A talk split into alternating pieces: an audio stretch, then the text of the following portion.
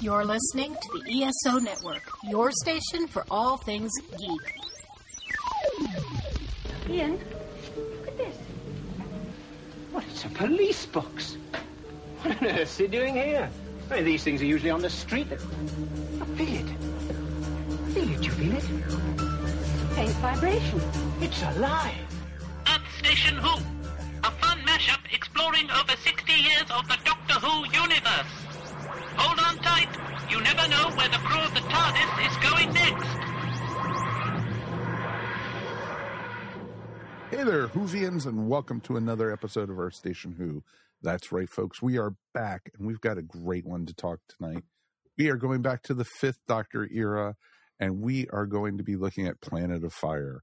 It's the last episode with Turlough, the first one with Peri, and the second to last episode with the fifth Doctor. It's pretty amazing. Uh, and I'm not even going to talk about Kamelion. It's a Kamelion free zone tonight. I wish we got to talk a lot Yeah, about Kamelion. free zone. Yeah, I wish we could get away with that. But it's awesome to be back with everybody tonight. This is our first after holiday special, after talking about the 60th anniversary specials. So it's like coming off a good high, you know, type thing. And we're coming to the story. So with the, and it's going to be a lot of fun to talk about. We will be spoiling the hell out of it. So as River Songs, be prepared for spoilers. How exciting! Spoilers! of a show that was what 40 years ago already God, really that far Yeah, don't. Yeah. i know Thanks. okay Thanks. I Thanks a lot for reminding us. i know so it's gonna be a fun one to talk about we've got a great crew here of course to talk about it let's welcome of course our regulars mr mike gordon is here Howdy. how are you my friend Peachy keen and yourself? i'm doing great and of course ms mary ogle Hi, everybody. It is fantastic to be here. good to have you in good health and once again mary Yes, I have been getting over the flu slowly. oh it kicks your butt once you get it it oh, really Oh, really Man, sucks. I am so, so ready for it to just go away. Hmm And we are joined by Matthew Kresal once again. Welcome, sir. Thank you for having me again. Oh, it's good. Um, we haven't talked to you for a bit, and you know, did you enjoy the specials and such? Yeah, I think, you know, by and large, I enjoyed them. It was something different than I think what I was kind of expecting from, you know, an anniversary, you know, specials, really, instead of just having the one. And I will admit, I was a little nervous not being the biggest fan of David Tennant, uh, to have Tennant back. And it's like, oh, you know, it's 2008 all over again. But, you know, I was pleasantly surprised that it was, in fact, not 2008 all over again. Um, Nope. I was kind of spoiled though with the first one because I got to see it at Chicago TARDIS. Um, was Oh, that was that duck. weekend, and Rachel Talalay, the director, was there, so they brought her in to introduce it and also uh, back out when at the end of it. And you know, I was in a room with you know eight hundred, a thousand fellow fans watching this thing, and we gave her a standing ovation, and I think we made her happy cry. So you know, if you know, it's a it it was a special moment, and I I came out of watching Star Beast with a buzz that kind of continued on into the others. So, yeah, I think it's safe to say I enjoyed them. That is awesome. Awesome.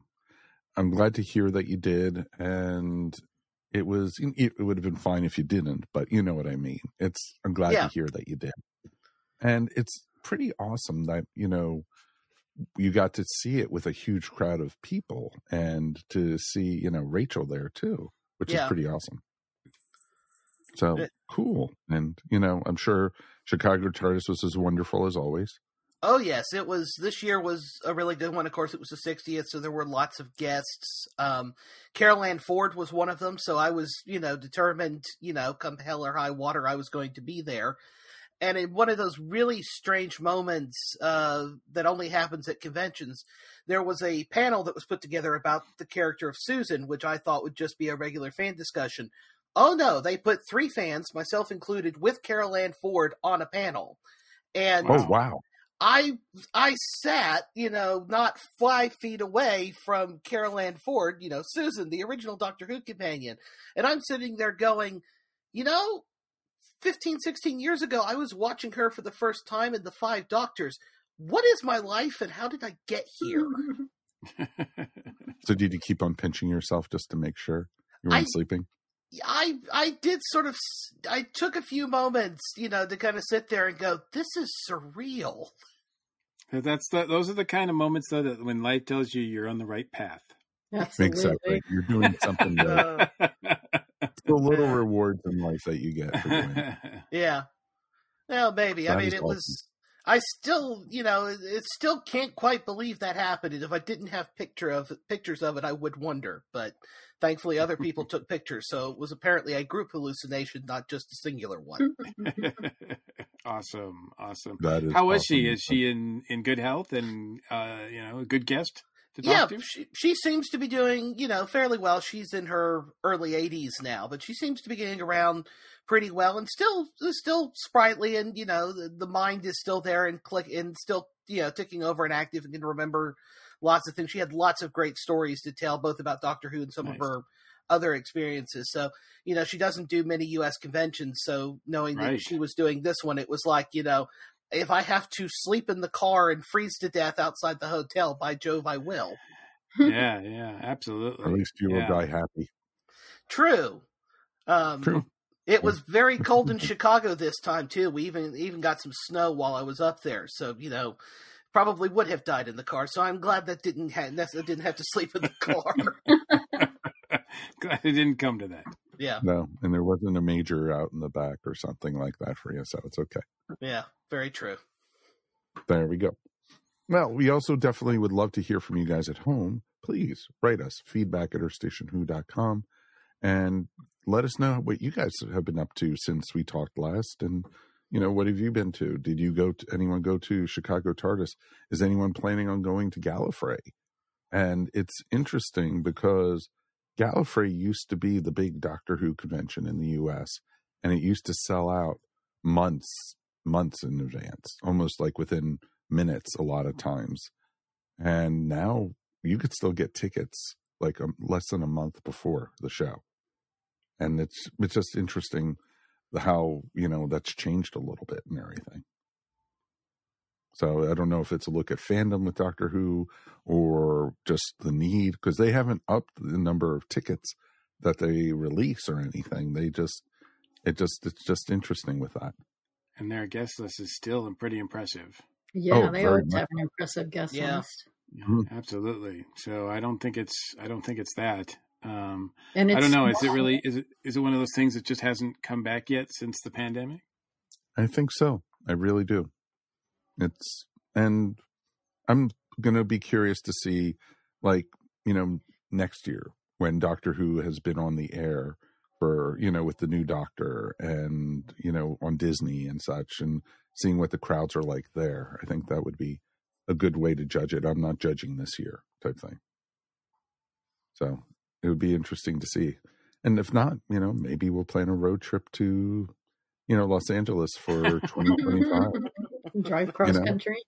exactly. Matthew, was the was the turnout at uh, Chicago TARDIS pretty solid? It was per the organizers the most attended convention since they've had since 2017. Goodness So- Really? Okay.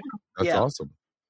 And it did. It definitely felt like there were more people there this year. It wasn't as crowded as it was in 2013, 2014, when it felt like you know things were. You know, the show was kind of huge. Uh, but there were definitely more people this year than had been there either when I stood because I missed a couple of years either when I was there in 19 or indeed uh, 21 or 22. Uh, the last Wow. time I was there was oh my goodness. Um, yourself, Mr. Gordon. Just remember that. Uh, I know that uh, you know suitably enough for this uh, for this episode. Uh, Peter Davison was the guest. Uh, I believe um, all three of his companions were guests there too.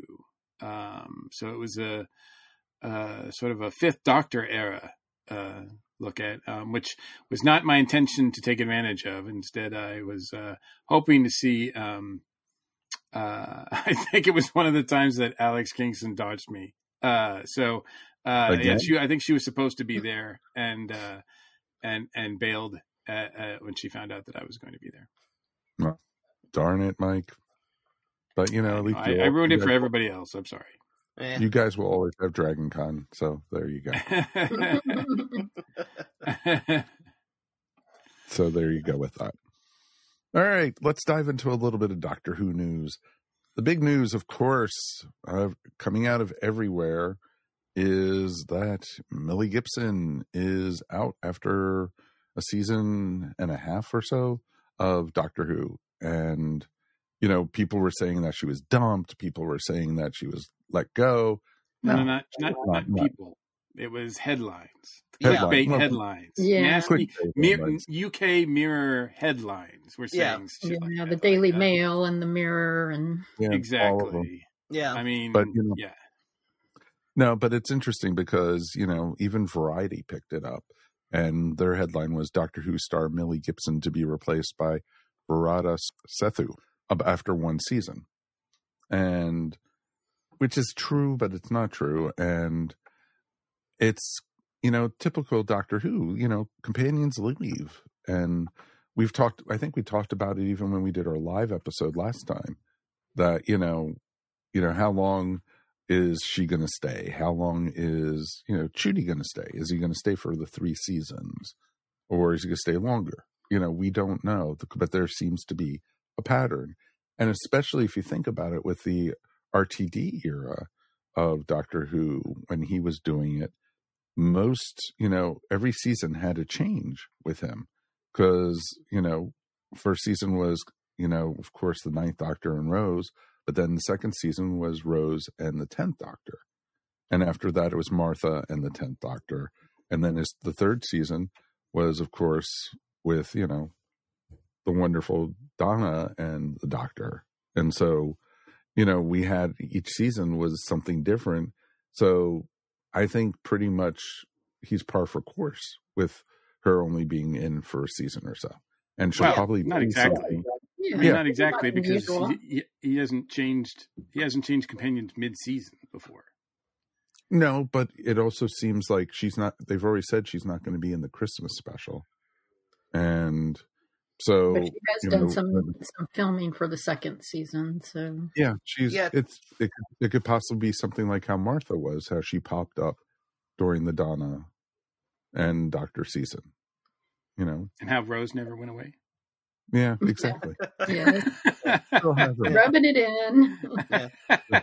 Yeah, I th- I think we got spoiled by Moffat keeping you know the Ponds and Clara around, but also you know the Chibnall era. You know the the companions basically they came and they stayed, and you know with the exception of Dan popping in for that last you know Jodie season, you know the companions stuck around for a bit, which is more or less how it was in Classic Who, except for you know that one brief period during late Hartnell where they were changing companions every six serials.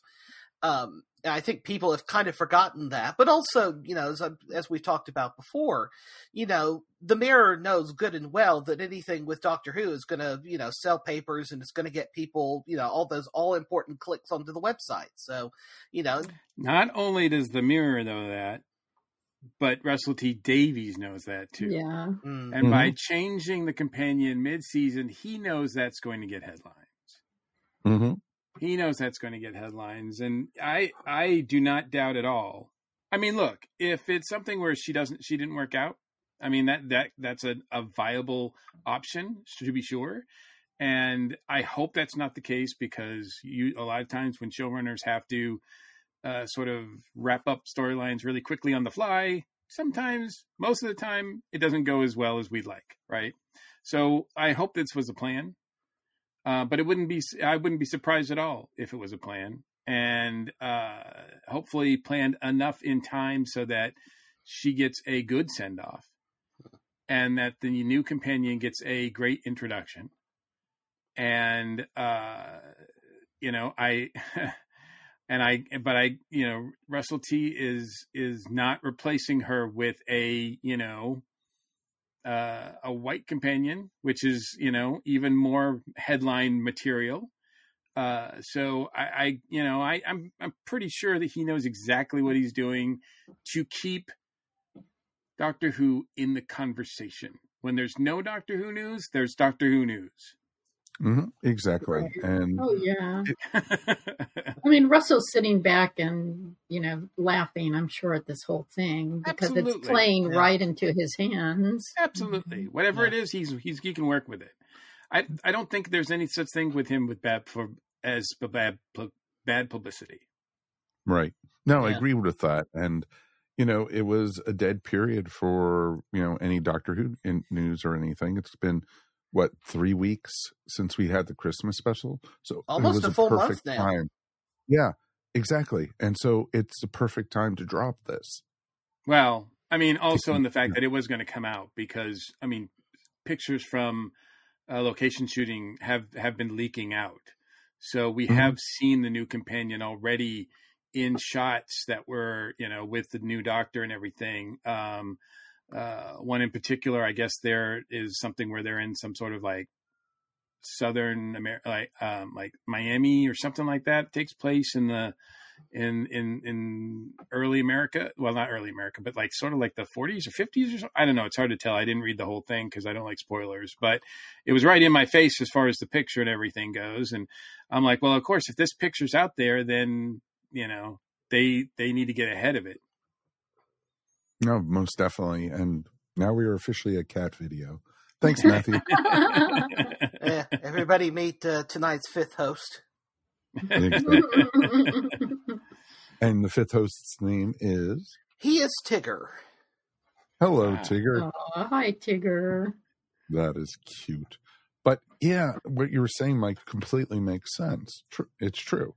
And, you know, I, it would be more of a shock, though, if we didn't have a Yaz already. And, you know, we've already had, you know, companions of color. So it's, but it's going to be interesting to see, you know, a non white Doctor Who crew.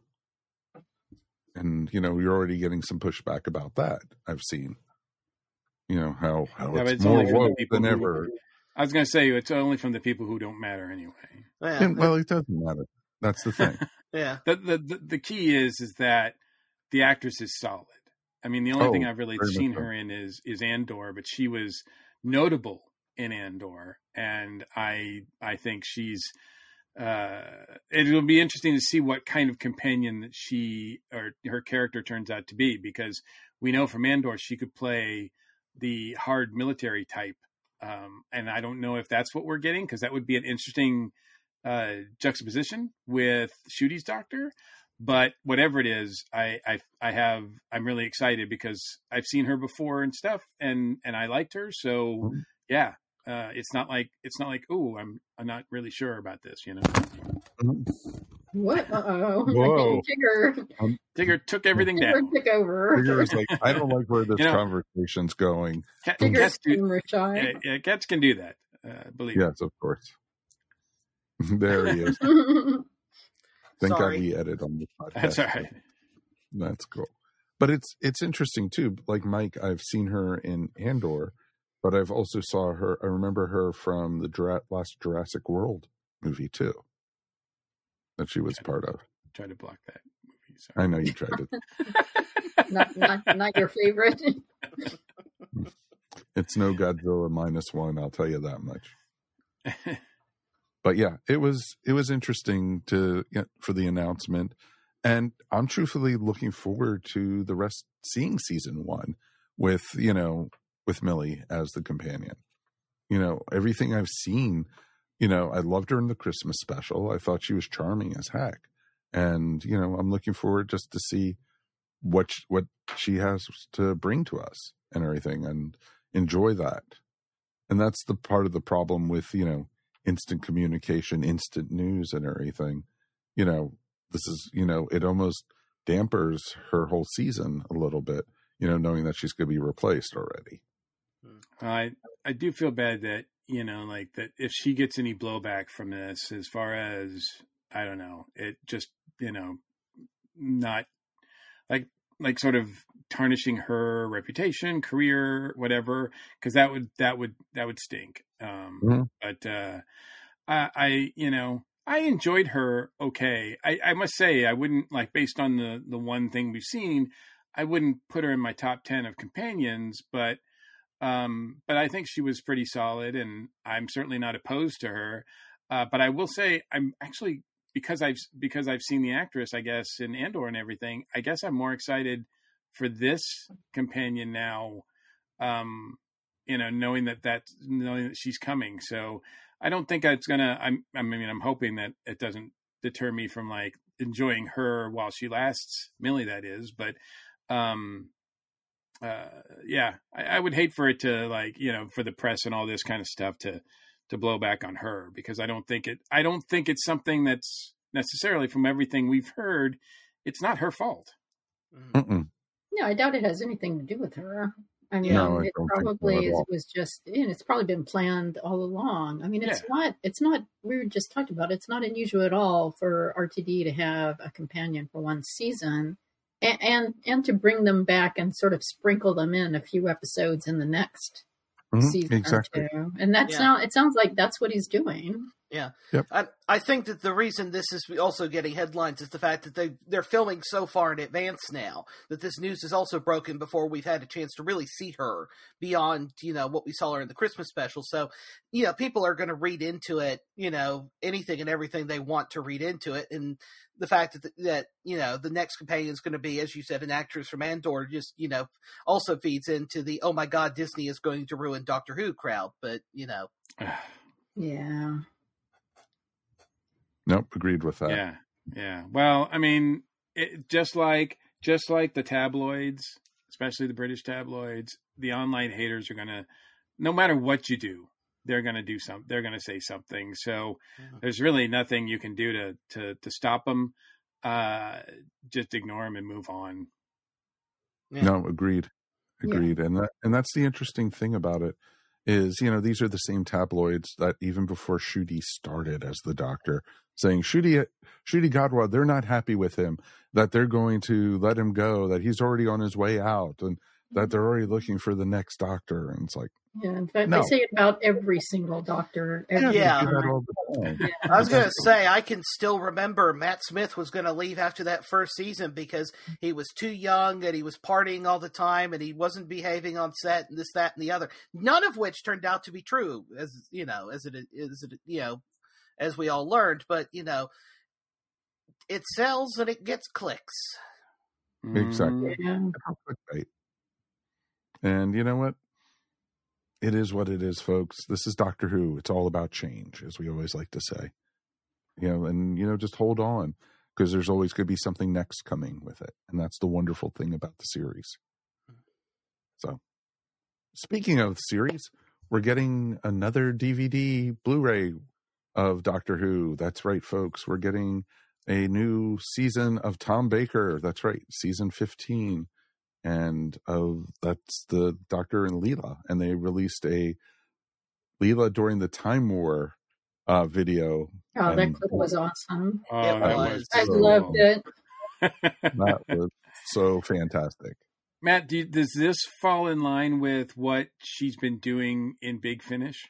As far as I know, I mean, I haven't heard any of the, the Time War Gallifrey sets, but I ironically enough, I was actually re-listening to the last of the War Doctor sets that Big Finish recorded with John Hurt before he passed, which reintroduced Leela into the Time War. And I literally was listening to that the day that the trailer dropped and it was like, oh wow, you know, this is a just a, one of those funky bits of symmetry. Uh, but it does tie into, I mean, you know, Big Finish have established in a lot of the audios that she's there for the Time War, so you know, in some capacity, having been there at the beginning and then vanishes for a bit and comes back in uh, through the, with the War Doctor. So it, you know, it was a nice little bit of things, yeah, that they were able to tie it all together. Um, even if it was for you know like a five minute video that mostly is going to be on YouTube. But the buzz that that generated for that set, but also people going, "Oh my God, Louise Jameson, you know, classic companion again," is is always wonderful to see as well.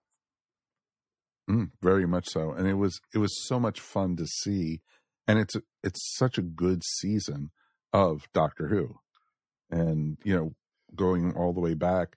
I think because we just recently did the Sunmakers, we also have done the Time War, you know, type stuff. But we, you know, the, you know, what was it? What was the episode with the Sontarans in it? Invasion of Time. You know, Invasion of Time is on there, so there's a lot of great stuff that season. Oh so. yeah, she's she's one of my favorite companions. So oh, yeah. that's, that's, a, that's, a, that's a great season. We get to get to be introduced to K nine. Yeah, so that's awesome.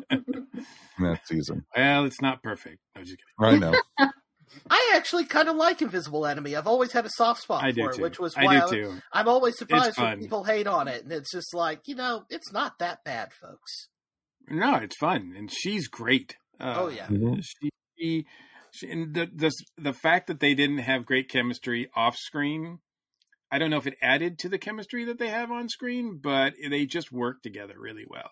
Mm-hmm. And it's it's really a doctor and companion relationship that we haven't seen a lot of. Um, and I just really appreciate it. And, you know, talking about, you know, this new companion coming in with 15, if she is a little bit more military uh, based, it would be really kind of refreshing. It would be sort of harkening back to Leela, I think. No, I totally can see that. I think it's not a bad idea. And you know what? I always liked it because it also felt like a little bit of My Fair Lady, the doctor trying to, you know, civilize Leela. Yeah. Yeah. yeah. Well, certainly in Talons of Weng-Chiang, there there are oh, really some yeah. some some Pygmalion type elements to that story. Mm-hmm. A lot. Yeah. It's like really in your face. Yeah. Mm-hmm. Exactly. Yeah. But there's a lot going on with that series, and that in of itself is a great it's one of the greatest stories. I think it's. Uh, I think Mike, you credit that as one of the ones. It was your first, right? It was my first. Ah. And so you know, Talons was Channel Nine in New York, WOR, on Saturday afternoon. I was flipping channels, and all of a sudden there was ninjas and giant rats and a girl with a knife trying to you know take out the guy, and it was just like awesome. And then there was a guy in a Sherlock Holmes hat. And it was just like with a long scarf. It's like, I'm in, you know. and I've never looked back, which is pretty darn wonderful. So yeah, it's pretty cool that we got we're gonna get that. Um, no release date yet. We're that here in the US, of course. Of course not. No, yeah, just, I just got an email from Amazon saying that the season 20 Blu-ray is pushed back all the way to April now. It was originally supposed to come out in November. Hmm. Wow. So, so we'll get it six to eight months after the UK, like it seems like we always do. Mm-hmm, exactly. So we'll we'll see. We will see. Cover artwork is great. I showed it to Maddox when I was with him, and he, I was like, "Dude, this looks just like your artwork." And it's like, hmm, mysterious, isn't it, Faber? so, yeah.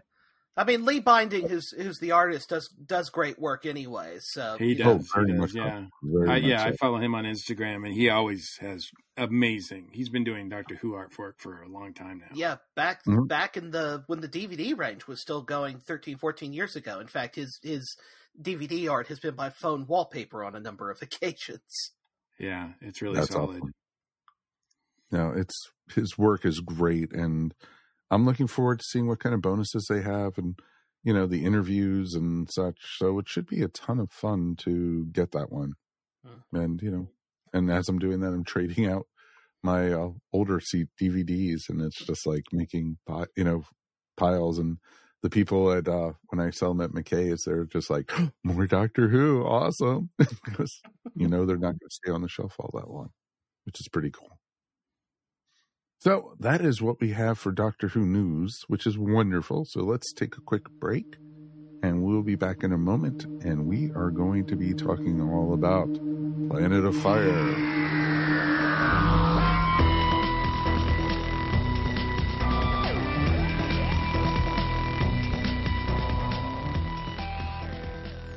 Helm reports. Sir, there's Klingons on the starboard bow. Starboard bow? Starboard bow! What are they doing there? They seem to be waiting for the new episode of Earth Station Trek. Science. What do we know about this Earth Station Trek? It's a podcast that treks through the history of Star Trek, from the early days on NBC to the future on Paramount Plus and everywhere in between. Navigation. How would one find such a podcast? By setting coordinates for EarthStationTrek.com or by doing a sensor sweep of Spotify, iTunes, or any other quadrant where fine podcasts are available. Captain, what are we going to do about the Klingons? We come in peace, Commander. Weapon station, shoot to kill. Shoot, shoot to, to kill. kill! Shoot to kill!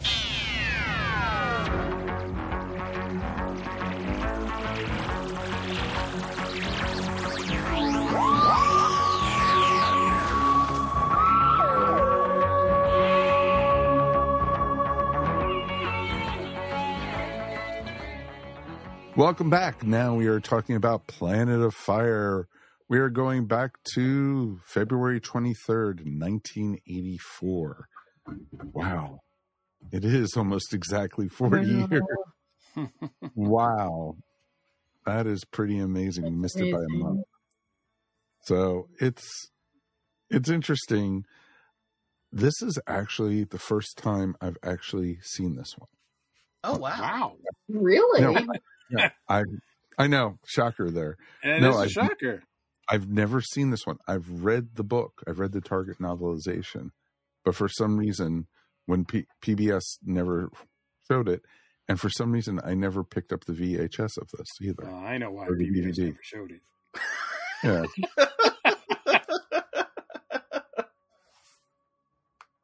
so we got, you know, we lost a companion in this one, and we gained a companion. Hey, so. look, we're switching companions mid-season. That's never done. Exactly. What? what? That's not allowed.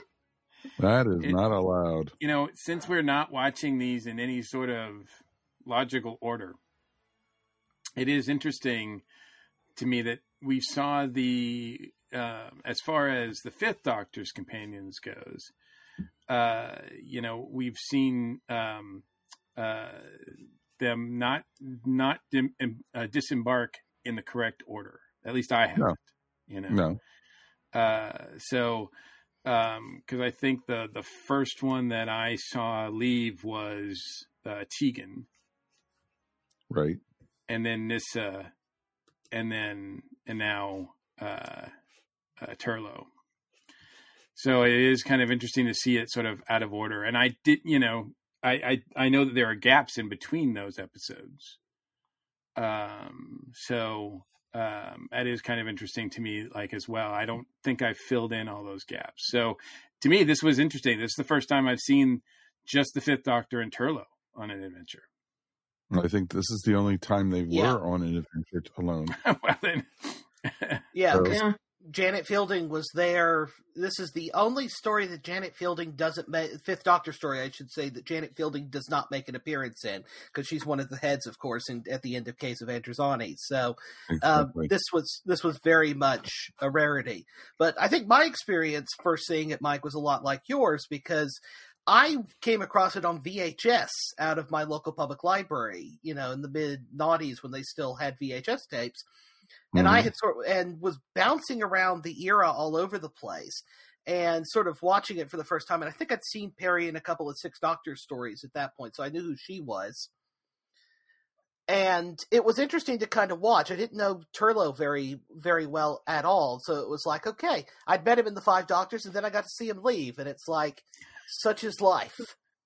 Mm-hmm. Well, and that's exactly. also kind of interesting too because he has a whole storyline, you know, uh, uh, uh, like a a linear storyline where he, you know, is a traitor, turns heel or whatever, and then redeems himself, and and it's interesting to watch, even though that all of that stuff is over, and I've seen most of that, thank goodness, um, because it makes me appreciate you know, when Turlough is not being honest with the doctor here, you could tell at like Peter Davison does a really good job at like going, eh, I don't know if I trust you. like, he's like, got reason. Yeah, yeah he's got he's reason got not to trust this guy. Not him. Yeah. Yeah. And, and right from the very beginning of this story, uh, Turlough is is doing stuff that's like, oh my god, is he you know working against the doctor again? Well, yeah, it's always. Do you think that was on purpose? Yeah. They wanted to try to lead you astray. Yeah, I'm sure that. Yeah, there's nothing about John Nathan Turner that's subtle, Mary. Very this, true. This, this I've learned. mm-hmm. Yeah, world's worst showrunner, but yeah. Yeah, there is nothing subtle about anything with this, and it was interesting though I liked how they did a lot of on location shooting for this, though. I thought it was some very beautiful scenery. Well, they did have some really nice shots, yeah. Mm-hmm. At first, I'm like, at first, I was like, oh my god, are we just going to have this whole thing in a quarry? But no, they actually like. no, they actually they are on location. they yeah. are on location. I was like, ooh, especially and, that we don't see it again, but that first shot where we're introduced to. uh I don't remember what Howard. The, uh, to the the um, yeah the the prophets. Oh, like, oh, the religious uh, guy. Yeah, yeah, yeah. Yeah, and, yeah, and yeah. it's in this like really beautiful like like house like and I'm like, "Oh, they're they're shooting on location inside. This is really but then that only is for that one scene and they never go there again." Yeah. like I was like Well, that was- that's kind of disappointing. That's because that was the bar of the hotel they were staying in, and they couldn't leave it like that for long. I mean, the whole was, uh, the whole reason they ended, yeah the whole reason they ended up on Lanzarote was because Fiona Cumming, who was the director of this, had gone there on holiday and came back and showed John Nathan Turner a bunch of pictures, and John Nathan Turner went, "That's going to be next season's you know location filming." And basically, he did it so he could get a get a working holiday out of it. So maybe not the reason to you know decide you're going to commission the whole story, but you know it it could be worse. I mean, I've seen the two doctors, so you know it could be worse. Good oh yeah, point. it can always be worse. We know that. Yeah. Exactly. And it's Go interesting it. because it was it was beautifully shot.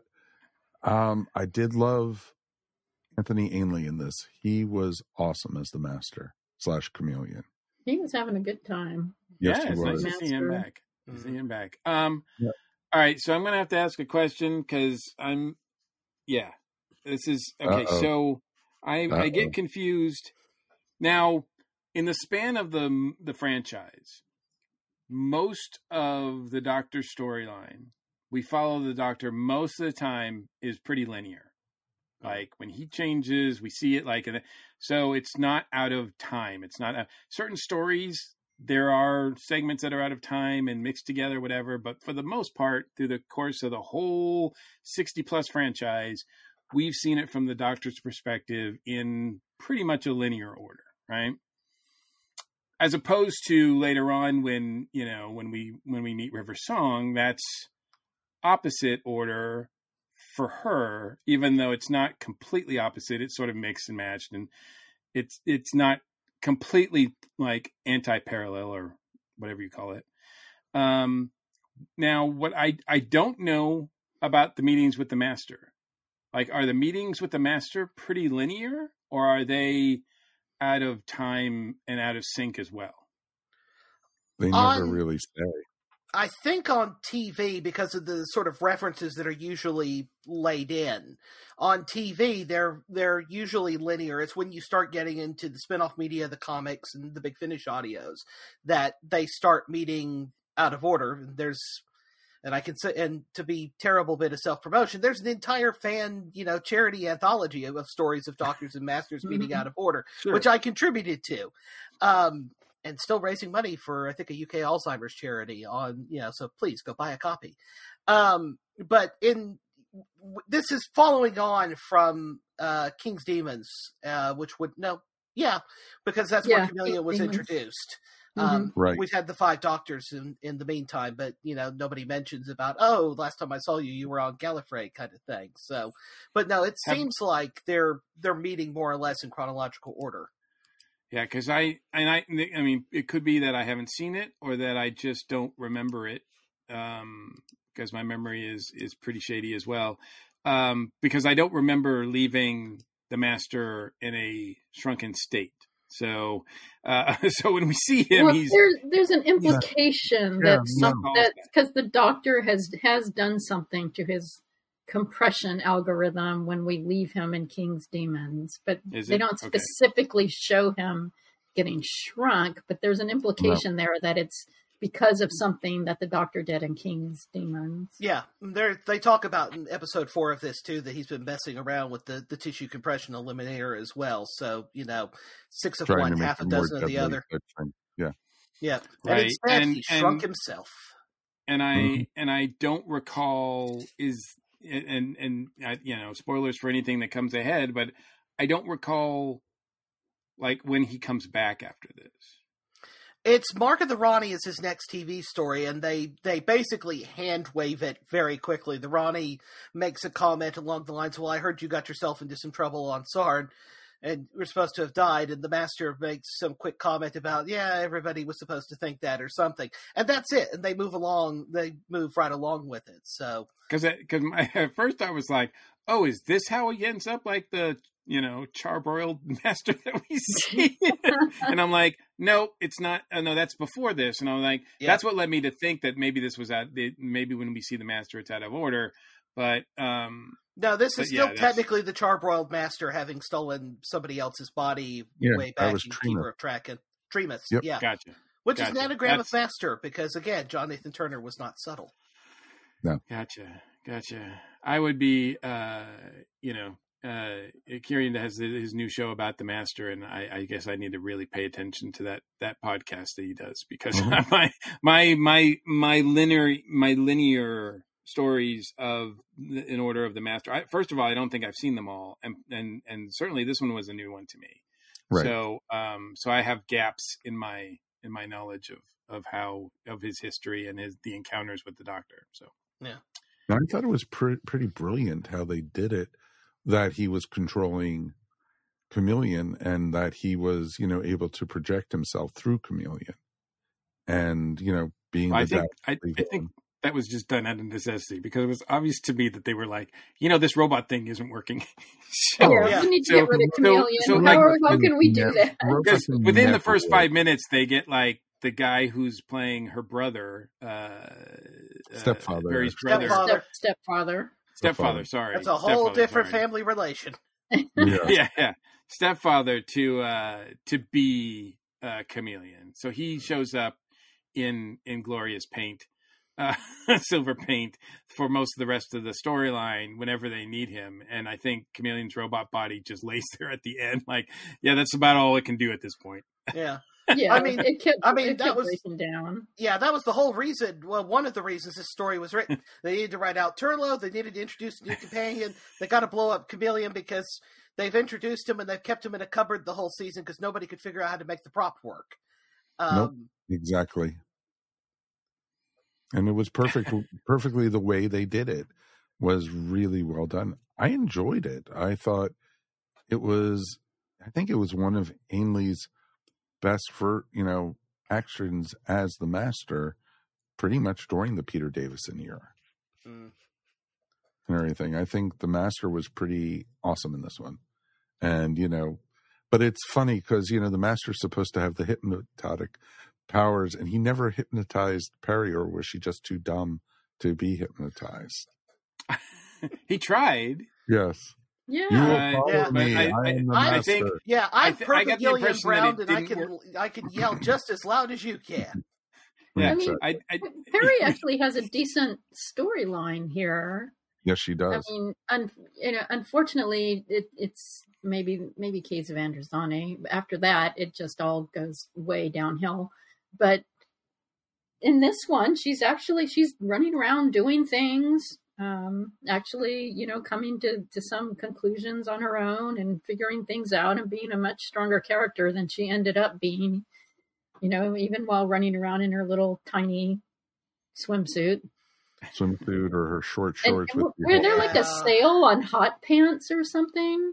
Because like every other character is wearing the shortest shorts they can get them into. it was the '80s. It was the they're style. on they're on vacation. Yeah, everybody was on vacation. That's why. Yeah. But yeah, hey, even the alien guys though were wearing the ones on Sarn. Yeah. Hey, at least they were not wearing speedos or something like that. So I think it was okay. I mean, yeah, it's. True. It's when uh Turlough's going to rescue Peri because she's supposedly drowning, that that part was actually pretty bad acting. That was um, horrible. Yeah, oh. but he, he takes off. He's got he's got these little short shorts on. He takes them off to reveal his speedo, and he goes swimming after, still wearing his shirt. right. Uh, I, uh, I he, did, do he think... didn't want to. He didn't want to like you know. He didn't want to show off his birthmark. That's true. Or right, or his right. or his I'm sorry, his, his uh, criminal's uh, brand. His, his Myonic triangle or whatever it was called, yeah. yeah. Mm-hmm. yeah. Exactly. His, his little Yeah, I do think poor Nicola Bryant does get undermined somewhat by the fact that her second or third scene is that shot of her in the bikini, and they just do the just do the sort of male gaze looking all the way up thing. And you know, while she's an attractive woman, and I appreciate that, I do kind of feel the fact that she then jumps in the water, swims ten yards, and gets the worst case of swimmer's cramp in the history of film and TV rather undermines the character straight out the gate. And it's just like, yeah. and as Yeah. Mary, as you said, it's it's all downhill from there, basically. Yeah. the only the only the only thing that I give actually John Nathan Turner credit for is he didn't do all of that in slow mo. Oh, like when thank she was God. running around. Yeah. Sure, they wanted to. because it was I'm so sure. blatant. I'm like, I don't think I've ever seen a Doctor Who companion treated this way before.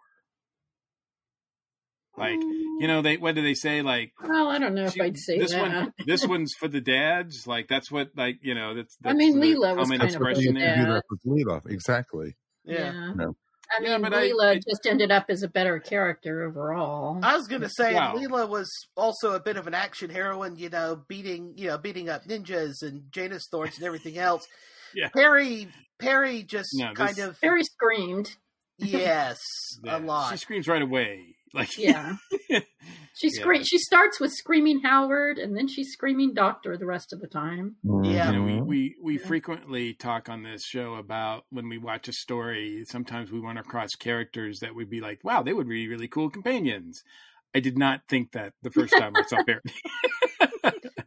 uh, I did not think that the second time I saw Peri. Um, actually, though, I did. Mary has a point, though, that I think it's the third episode or whatever where Peri kind of pits is pitted against the Master. I mean, she actually kind of runs circles around him, which is kind of it, it's kind of fun actually. I, I did really appreciate that. Um, yeah, they gave her a lot more agency against the master than than I've seen in a lot of other people. Yeah, I mean, I feel like it shows she could have been a much more interesting character. They just didn't go there because that's not not what John Nathan Turner wanted. yeah. I mean, and he had the whole stupid thing about her doing the fake American accent, Oh which God. was completely unnecessary, Yeah. and it, it just detracted.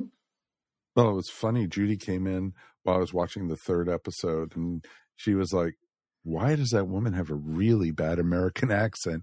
She was losing it every other word during the, and it was just like, "No, this is just bad." And if Mhm. somebody who just catches it, it's just like makes it even worse. Yeah, But- it, it it and unfortunately gives her because we've seen Nicola Bryant like at conventions and everything, and she's quite nice to talk to, and she has a lovely voice. But the American accent makes her voice kind of screechy and uneven and just grating. Mhm. Yeah, it is. Uh, it is grating. not good. Not not Mel level grading, but grading. Yeah. I mean, Very, very close. yeah. I mean, I mean, you're right, Mike. It's pretty close, but it's not quite there yet. yeah. Mm-mm. I mean, bless her, you know, at Big Finish, because I think at Big Finish she's really kind of found, you know, and maybe that's also, you know, by the time she was recording at Big Finish, she had another 15 years of acting experience, and then now, you know, another couple of decades doing it there. But the accent's gotten quite good over at Big Finish. But yeah, all over And her probably, TV run, and but especially this script one. too, Matthew. Uh, yeah, Yeah. I mean, you know, I, I was I was reading some of Eric Saward's comments about this one and talking about the fact that you know John Nathan Turner basically commissioned it so they could go off and film on on Lanzarote, and Peter Grimwade brought in to script it, and Peter Grimwade tried and tried and tried and never, as Eric Saward said, never quite cracked how to do it.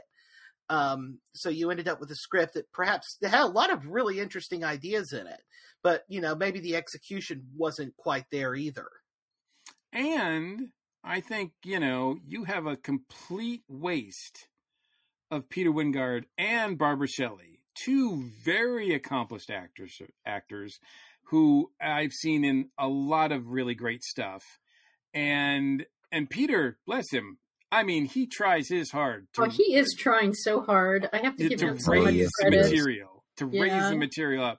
Barbara is just like she's just like, yeah, whatever. Like Yeah, she I don't care. I just want a paycheck. But like it took it in. me it Yeah. took I, I was like that's barbara shelley are you kidding me she's like she's just not really even that noticeable in this Yeah. uh Well, it's not a great part that she's playing. playing not at all well Yeah. None of them none of them have great parts really. But yeah. man, Peter, I give him credit because he's like he's attacking it like he's doing Shakespeare.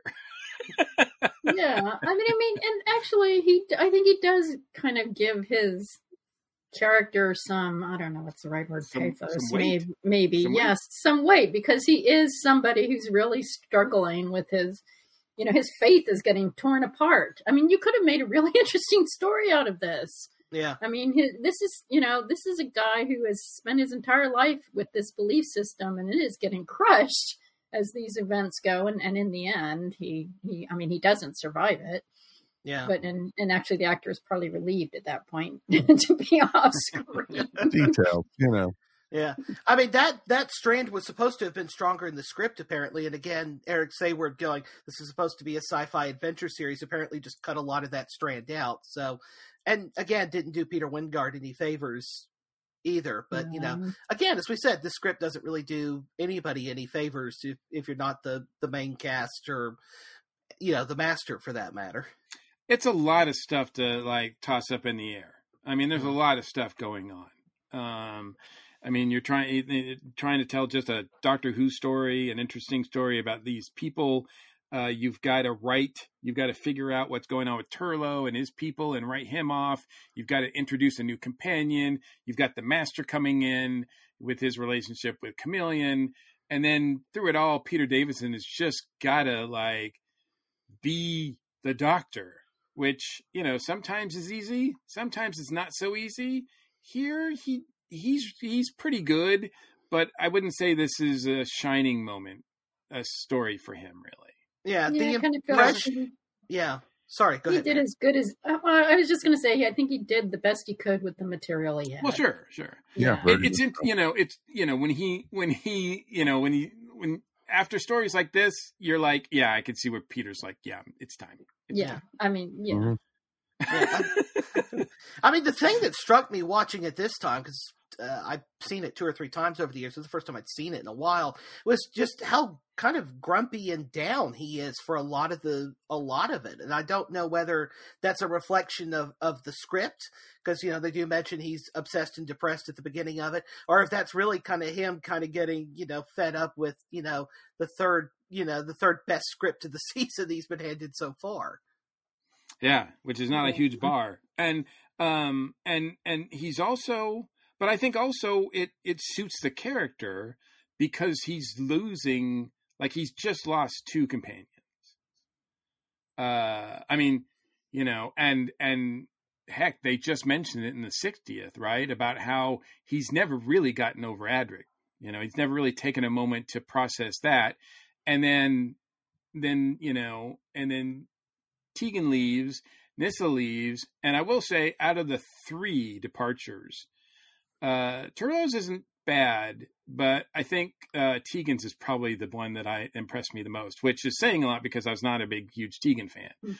But the fact that after that Dalek story where she's just like, I can't do this anymore, and she just walks off, I'm like, that is pretty amazing. That's a pretty that's a that's a pretty good like I I feel that. I feel that. With Nyssa leaving, man, we just did that episode. See, it feels like a, a few weeks ago, but it's probably like a year ago. Oh, but, any, months, yeah. Yeah. but yeah, that one felt forced. That one felt forced. Like, oh yeah, and she's I'm gonna, leaving. I'm going to stay here to do research science to help cure these people. Right. Yeah, I was like, that seems kind of, uh, but, but, but I mean, I think at least they did not marry her off to a alien warlord. like, but I mean, I think I think you know if you could make a case and under a better you know, set of circumstances, aka showrunner, you would have had a really interesting arc where these companions were like all they were all the doctor and the companions were dealing with you know Adric's death and not dealing with it or dealing with it in their own way and and they couldn't be with the doctor anymore. They just couldn't. Mm-hmm. And nobody comes out and says that. I think Tegan might come close. Yeah. Um but and and that's an interesting looking at it that way. You know, I think that's very interesting. I wish it was written that way because you have to sort of like sort of put that on this storyline and yeah. that's not fair to the story because I don't think it really holds up. But I, I find it an interesting idea anyway, and it, yeah. it does mm-hmm. excuse a lot of holes in the in the writing. Yeah. No, and again, that's sense. something that Big Finish, largely because they're fans, but also you know they're reacting to and against things as much as anything else. Did have done that in a lot of you know, in a lot of the audio stuff, particularly they did a, a, whole arc where an older Nyssa came back at one point, and they were able to kind of delve into a lot of that. So, but it's a shame that the TV series didn't do that, and I think part of that is there was sort of this feeling, you know, still even in the '80s, you know, that you know everything had to be standalone. The viewers ought to be able to come in from week to week and you know pick it up straight away which meant that you didn't get those opportunities for, you know, as you said, arcs or character development. You know, Turlough's whole, whole backstory gets shoved into two out of four episodes of this, basically. yeah, it's well, just exactly. like an info dump. There's they could have seeded that throughout the whole his whole time, and they did not. Right. Because they didn't know the whole time. I mean, it's yeah. pretty well, obvious yeah, when they were doing I mean, that, that's just it. There's no, yeah. there's no planning. There's no you know, con- I mean, continuity. I, yeah, I, I don't know if the plan was to have him leave. Uh, or if you know, I don't know what the story was behind that, or if he was supposed to stay with Barry, or I don't know. I mean, if he had that option, but yeah, they wrote him off pretty quickly, and in doing so, I'm kind of glad that he got like at least a story uh, devoted to him leaving, rather than just an aside at the end going, "Yeah, I'm not going to go with you, Doctor." Yeah. No, it makes sense too because it was just like, boom, here's his backstory. Boom, these are his people. Boom, this is everything about him. And oh, he was a you know political exile, and that's why he was sent to Earth. And his brother and his father were sent to the desert planet. And it was just like, what, what, you know, yeah, it just didn't make sense has Mark Strickson uh, returned to Big Finish or Doctor Who oh. in any way? Oh, oh yeah, yeah, he's done a fair bit of Big Finish over the years. He lives in New Zealand now, funnily enough, so he's not done as much as some of the other companions. Um, but he's but, he'll he pops in and records stuff for them occasionally as well. Hmm. Um, I think he was he actually even, in... even he even wrote a Turlough book after he left. It was you know a, for Target. He yeah, well, actually he wrote the introduction yeah. to that, but the um, the novel itself was written by Tony Attwood, who also did some Blake Seven stuff. Right, exactly. So so there's a story with him in it there too. And yeah, he, I, I, was going to say because I haven't know. seen him. Like I don't think, as far as I know, he doesn't show up a lot in the in the in the the convention circuit or whatever, and that's probably because yeah, he's he's so he's far in away. New Zealand. Yeah. I know he's been he's done Gallifrey before, and I know he's done a couple others. Yeah, he was but, just yeah, at no, Chicago TARDIS this past November. So yeah, what's the um? I mean, now that he's, I mean, I I still don't really have a sense because I watched it all out of order, his story and everything. Um, so I, it's hard for me to get a sense on how good of a companion he's been. But it, it struck me as okay but he doesn't seem to have like a lot of backlash that some of the other companions do. So I, I take it that he's I don't know. How do you guys feel about him? Are you do you regard him pretty well or eh? Yeah, pretty much because he he appeared you know during the Black Guardian storyline with it started in Mawdryn Undead, right? And, which we watched a lot of that, right?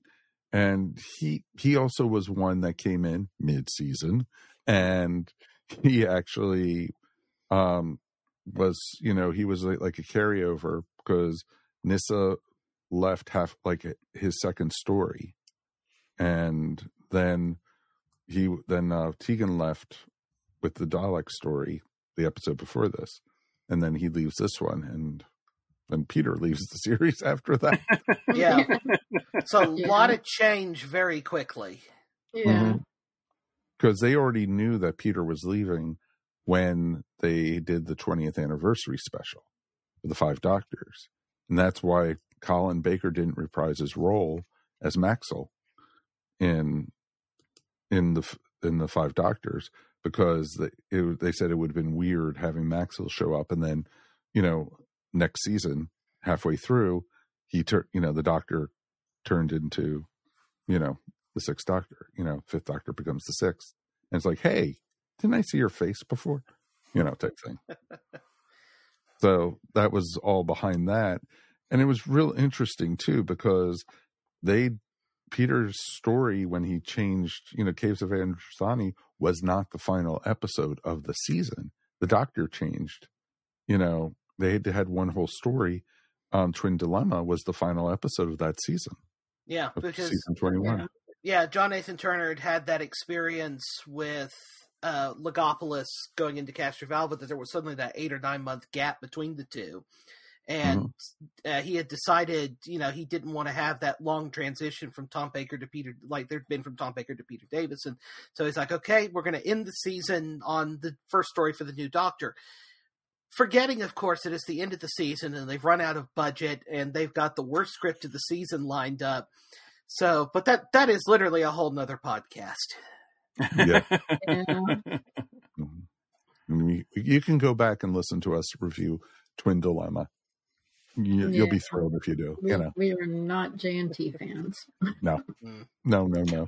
Yeah. But you know, it was it was an interesting story, especially for the first time seeing it up on the screen for me, because you know, reading in the book, you build it up and have it in your mind what everything looks looks like, and it didn't live up to what I had built up the, from the book and everything. but but it was it it was fun. I didn't hate it by any means. Um, as a Peter Davison story, there's a lot worse, and you know, there's also a lot a better. bar. I know. So we're setting the bar low for this these ratings, folks. so, any final thoughts before we go ahead and rate this one? I mean, I'll say this about Turlough. I feel like he was one of those companions who had potential, and and I actually found him kind of interesting. Uh, mm-hmm. You know, within the whole, you know, he's being coerced into killing the doctor and all of that storyline was, you know, in, in some ways that was that was interesting, even though they didn't do anything with it yeah. like they should have. But I mean, they didn't. This whole era, I don't think was great. to be mm-hmm. honest, wasn't that the first time they actually had a companion who was actually plotting to kill the doctor? You know, you know, to be, you know, well, who knows how many secretly were plotting to kill the doctor? Yeah, yeah you're not wrong. I yeah. do have I do have a theory about this story which is that Russell T Davies at some point in late 2008, early 2009 watched it as he was writing David Tennant's last story. I have two reasons for thinking this. Both are from towards the end of the story. One of which is that when the master is in the flame and is trying to get the doctor to save him and he refuses to, the master tells him that he's planning that he will uh, haunt him until the end of time. And mm. secondly, one of Turlough's last things he says to the doctor before he walks off is, I don't want to go. I heard that and I was like, wow, heard that, you know, maybe 35 years later with a certain doctor saying that. Yeah. Well, and you know, I mean, Peter Davison is is David's doctor, right? So yeah. I don't know if he if that left a memory in his mind as well. Um, so, uh, but that isn't Matthew, uh, real quick, that is an interesting point too. I did, uh, you know, for all intents and purposes, the doctor is seeing the master. I know he should know better, but that's for the last time, and he does look really not happy about it. Yeah. Um, he takes that in with him to the TARDIS, and uh, and Peri's like, you know, like what's wrong or you know you just defeated your arch nemesis don't you, don't you want to go to disneyland or something you know like um but he does not uh yeah he i think i don't i i you know i would like to you know i don't know uh, things well enough about this time period but it would not surprise me to learn that even though it's not scripted that a lot of the threads that we've been talking about that was going along with the doctor and how how everything was weighing on him was not part of the what Peter Davison was using in this performance. It's hmm. because it's because it, possible. It, it does it does strike me as odd to do like without somebody saying, "Oh yeah, that makes sense. Play it that way." You know. Mm-hmm. Well, I, it's a I, possibility. yeah, I think I'm correct in saying too that Anthony Ainley had had a bit of a deal with the Doctor Who production office that he would come in and do, you know, one or two stories a season or something, and this was the end of that contract. So mm. it at the time that they made the story, there may even have been some thought that this was going to be Anthony Ainley's final story as the master. But again, you know, because he got along so well with John Nathan Turner and, you know, was doing the American convention circuit, it was like, well, you know, let's let's keep bringing him back. Um, but in recording this, Peter knows that it's his last, right? Like he knows yeah. that he's done after one more story. Right? Oh yeah, like he knows. Yeah, yeah. So very much so.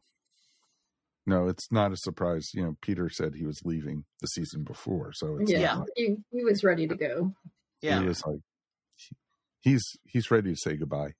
So yeah, yeah. he had, he had decided, you know, way back in sometime in the summer of '83. I think he has said that it was while he was doing the the All Creatures Great and Small Christmas special for that year. They were filming it, and John Nathan Turner kept pestering him and his agent to say, "Hey, do you want to, you know, let's do a fourth season of Doctor Who?" And Peter just kind of thought about it, was like, "Yeah, I, I'm I'm ready to move on now," and also something he was inspired to do because of um, some advice Patrick Troughton gave him right after he was cast, which was just do three seasons, my boy, and move on. And you know, as, as, Peter has said, it was probably a wise decision from from a career point of view. Yeah. Mm-hmm. Although, look how many times he's gone back and done and re- revisited the character. You know. Yeah. I mean, he's done lots of other things. Looking ahead at what came after his season, his last season, I, I, don't I don't blame him for getting out at all. Yeah, like, well, yeah. I mean, he said yeah he said that. Yeah, the, the scripts were not getting better. No, yeah, no. I mean, he's he's flat said. I think when Matthew Sweet interviewed him for the season nineteen Blu-ray, that sort of hour long interview that's on that. I mean, he flat said that you know he he when he was doing Androzani, he kind of thought, well, if the scripts were this good, I would do a fourth season. But at that point, it was too late. And then watched everything that happened with Colin Baker in, in Colin's first season, and kind of went I got out just in time. Yeah. Yeah. yeah. Mm-hmm. All I have to say is Pip and Jane Baker. Let's oh, it that. Yeah. So, I don't think we need to go further than that. Wow. Right. Even Rick. Matthew's rolling his eyes at that. yeah. they, they did one and a half good scripts, but that's that again. That's a whole nother. Wow, that's being generous. Yeah. That is being very generous, sir. Yeah. Well, right. I, I, I, found a new appreciation for Terror of the Vervoids because of the special edition version they did for the Blu-ray. But again, that's literally a whole nother podcast. All right, let's go ahead and rate one out of five TARDISes, one being the worst, five being the best. Mary, you got to go first tonight. You know, I think, to be honest, I did not really enjoy this episode. I mean, it didn't hate it. It's not the worst thing I've ever seen. Um, but I think I'm pretty middle of the road on it. So I'm, I'm going to give it two and a half TARDISes. I get that's about all it deserves. Okay. Matthew. I'm going to go two and a half as well. I think it is. It, it's beautifully shot. There's some great location stuff. Some of the studio design stuff is great.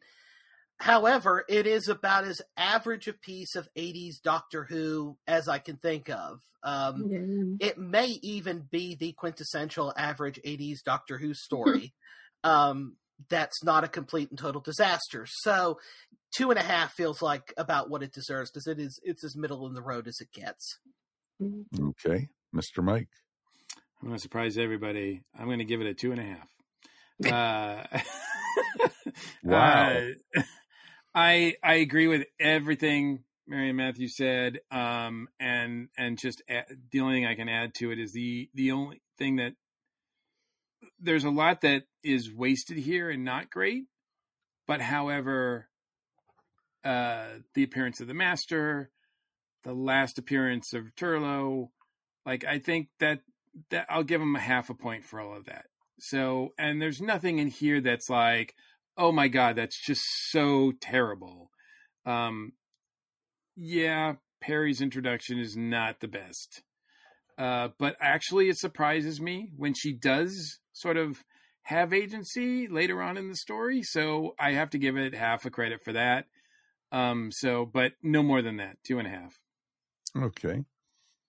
Um, for me, I'm going to surprise everyone. It's not going to be a two and a half.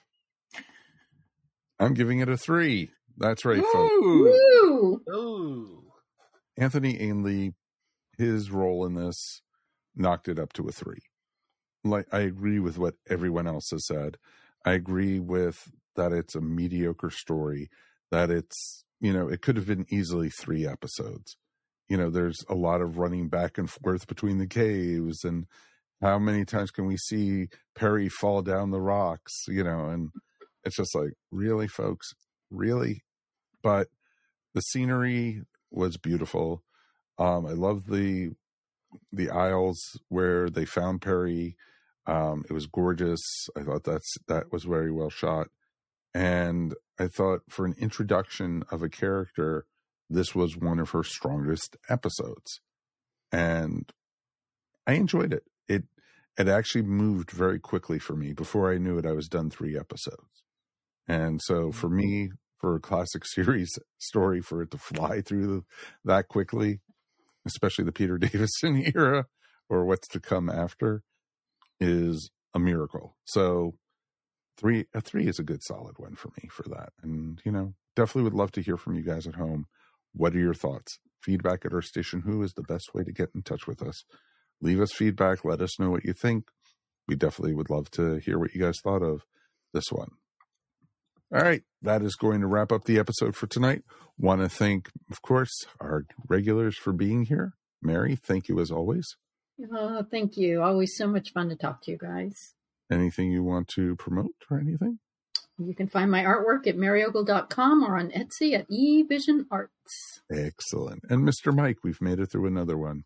We did, and as always, it's my pleasure. Awesome. And Matthew, thank you for sitting in with us again, my friend. Oh, thank you for having me. It's always a pleasure to come in for a bit. Oh yeah, very nice. And you know what? It's always here like hearing your point of view on stuff and everything. What do you have going on? You know, you're not doing Con K anymore, so what what projects are you working on? Do you have any new books or anything? I'm uh, working on a couple of nonfiction Doctor Who books at the moment, actually. Um, awesome. One of which will be hopefully out from Obverse either late this year or sometime early next year uh, looking at a much maligned Jodie Whittaker episode because I apparently decided I wanted to torture myself. Who had an hour and 21 minutes into recording that we start bashing the Chibnall? uh, well, it's actually an episode I liked that apparently five other people on the planet did, so it, it has fallen on my shoulders to try and redeem it. So um, I won't say which one. Um, I'm also working on a book which will be going back to where we've been talking about Big Finish, looking at uh, the Big Finish Doctor Who Unbound stories, but also the Lost stories. Um, hopefully that'll be out. Well, I've got to finish writing the thing, so I don't know when it will be out, but uh, those are my current works in progress. Awesome, my friend. Cool. That is very cool. Well, gentlemen, ladies, thank you everyone at home for being here with us tonight. It's awesome to be able to talk Doctor Who with you guys. We'll be back on our two week schedule going forward. So we'll see you guys in two weeks. And I think it's going to be a ton of fun. And before we know it, May will be here and we will be, boom, back into reviewing new Doctor Who. You know what? On behalf of all of us here, thank you so much. We will see you next time on Earth Station Who. Peace. And we are done. Bye, everyone. Bye. You've been listening so long. Thanks to Earth Station Who, a pop culture podcast dedicated to all things Doctor Who, featuring talents from throughout space and time. All topics on the show are the sole opinions of the individuals and are to be used for entertainment value alone. You can subscribe to our show wherever fine podcasts are found, or check out our website, earthstationwho.com. Don't forget to check us out on Facebook or Instagram. And if you enjoyed the show, please write to us at feedback at earthstationwho.com. Thank you so much for listening, and we will see you on the next journey of Earth Station Who. This has been a broadcast of the ESO Network. Be part of the crew and help support our shows by donating to our ESO Patreon or by shopping at the TeePublic store which can all be found at www.esonetwork.com. The ESO Network, your station for all things geek.